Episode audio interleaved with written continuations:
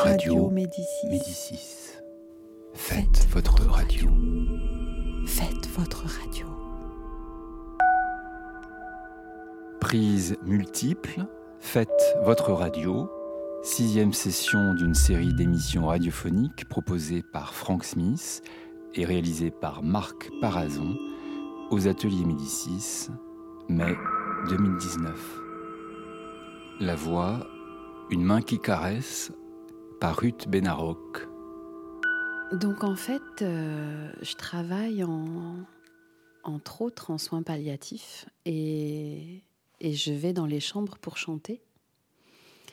Je profite du fait que j'ai une formation de thérapeute pour jongler un peu entre le chant et la thérapie. Bon, thérapie, c'est beaucoup dire parce que c'est assez bref, vu que c'est quand même en soins palliatifs. Et que je n'y vais qu'une fois par mois et bientôt 2. Et en fait, j'ai pris l'habitude d'écrire des petites vignettes en fonction de ce que je vis là-bas avec les patients que je rencontre. Et là, j'aimerais bien en lire une. Ouais, voilà. Donc, c'était un jour. Je me suis interrogée sur le choix et j'ai pris celle qui était la plus éloignée en me disant qu'avec la distance, je le lirai autrement. Je viens de vivre 3h30 d'amour, d'émotion, et d'amour et d'émotion. Et pourtant, rien ne le laissait présager quand je suis arrivée. J'ai commencé à marcher dans le couloir, en me laissant happer par les portes qui semblaient vouloir s'ouvrir. Je suis entrée dans presque toutes les chambres, me présentant à chaque patient. Chambre 125, chambre 126, 127, 128. Personne ne m'a répondu positivement. Tous m'ont dit non. Une dame avait un soin à faire, un monsieur dormait, un autre était fatigué. Une dame m'a envoyé un non catégorique. En cette douce journée de mai, régnait une ambiance bien particulière à laquelle je ne trouvais pas d'explication. Comme si j'étais transparente. Tout le monde était dans sa bulle, tant les patients que les soignants. Je l'ai compris plus tard dans l'après-midi. Lorsque je suis arrivée, une dame venait de mourir. Son mari était en pleurs. Toute l'équipe semblait très affectée, comme si c'était la première fois qu'ils avaient à vivre un décès, le décès d'un patient. Comme si le service n'avait pas l'habitude de ce genre d'événement, me surprenais-je à penser. Et oui, on ne s'habitue pas.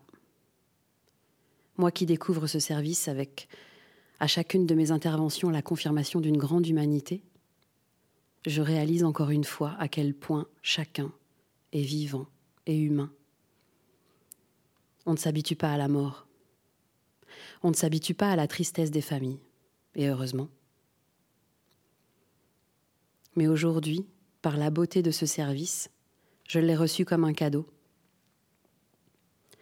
Voyant chacun si affecté, je me suis demandé ce que je faisais là. Et comment j'allais bien pouvoir occuper ces précieuses heures de présence.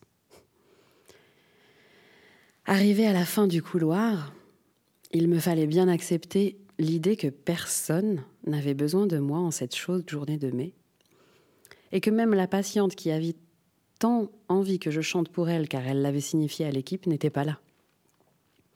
Le temps était radieux, elle était donc allée se balader dans le jardin si accueillant qu'offrait l'hôpital. À la fin du couloir, il restait une chambre, la 143. Une dame dont on m'avait dit qu'on ne savait pas trop si cela servait à quelque chose que j'aille chanter pour elle, car elle était en fin de parcours. Je m'interroge depuis longtemps sur l'utilité ou non d'aller chanter pour les personnes en fin de parcours. Personne ne voulait de moi. Alors, je me suis interrogée. Est-ce que je continue à errer dans les couloirs ? Est-ce que je m'autorise à entrer ? Et si oui, pourquoi ? Je suis restée un moment devant sa porte pour tenter de me répondre. Puis, dans un ultime mouvement intérieur, j'ai accepté de ne plus me poser de questions, de laisser mon corps décider. Ma main a donc finalement poussé cette porte, tout doucement. J'ai marché en ne faisant absolument aucun bruit jusqu'à son lit. Elle semblait très calme, les yeux clos, la bouche à peine ouverte, les traits émaciés. Une respiration lente et difficile, mais elle ne semblait pas souffrir.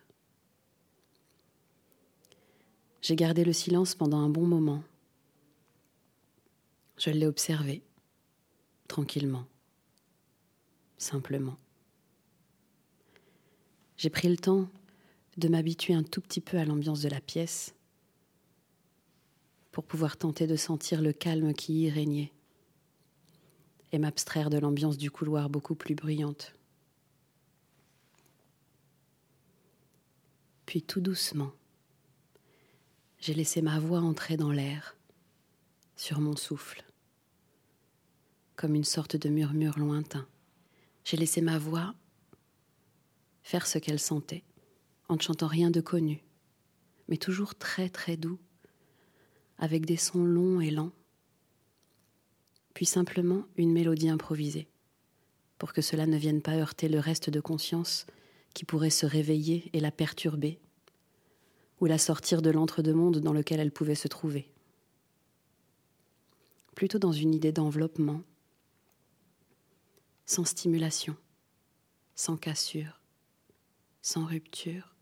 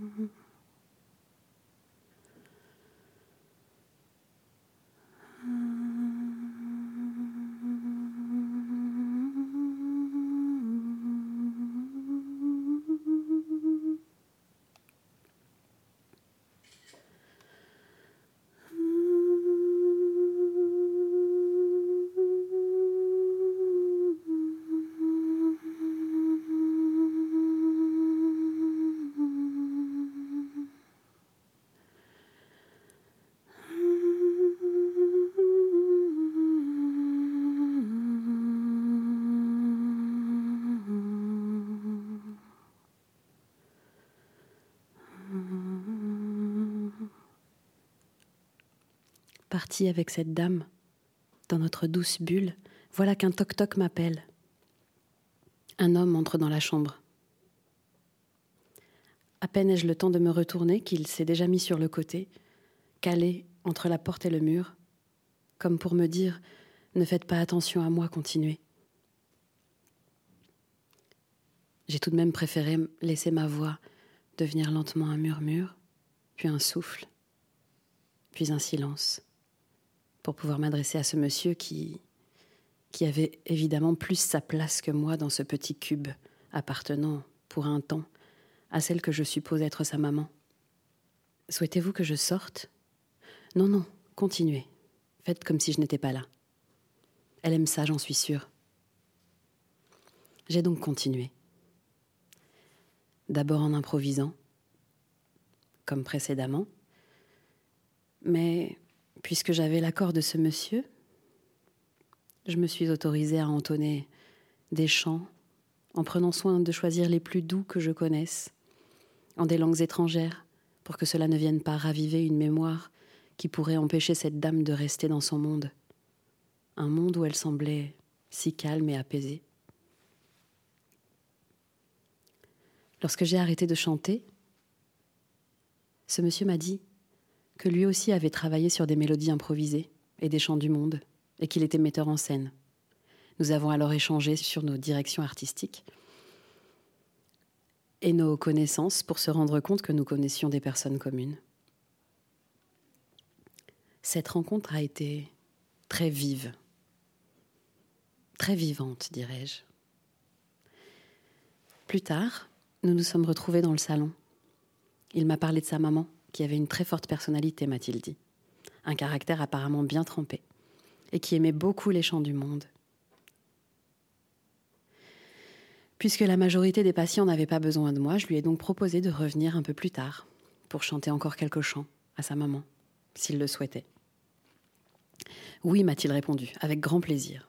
Je suis donc revenue plus tard. » Il était encore présent. Que souhaiterait-elle entendre, à votre avis ? « Chantez ce qui vous fait plaisir », me dit-il. J'ai donc laissé ma voix choisir. Évidemment, des chants de cigane, puisque j'adore. Très doux. Mes chants préférés du moment. Les chavorenash kerem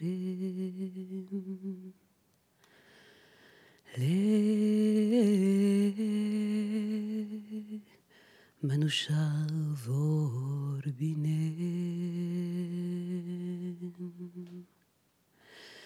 Tai pamende pekilukam Shavora shavoyasam Sokodipam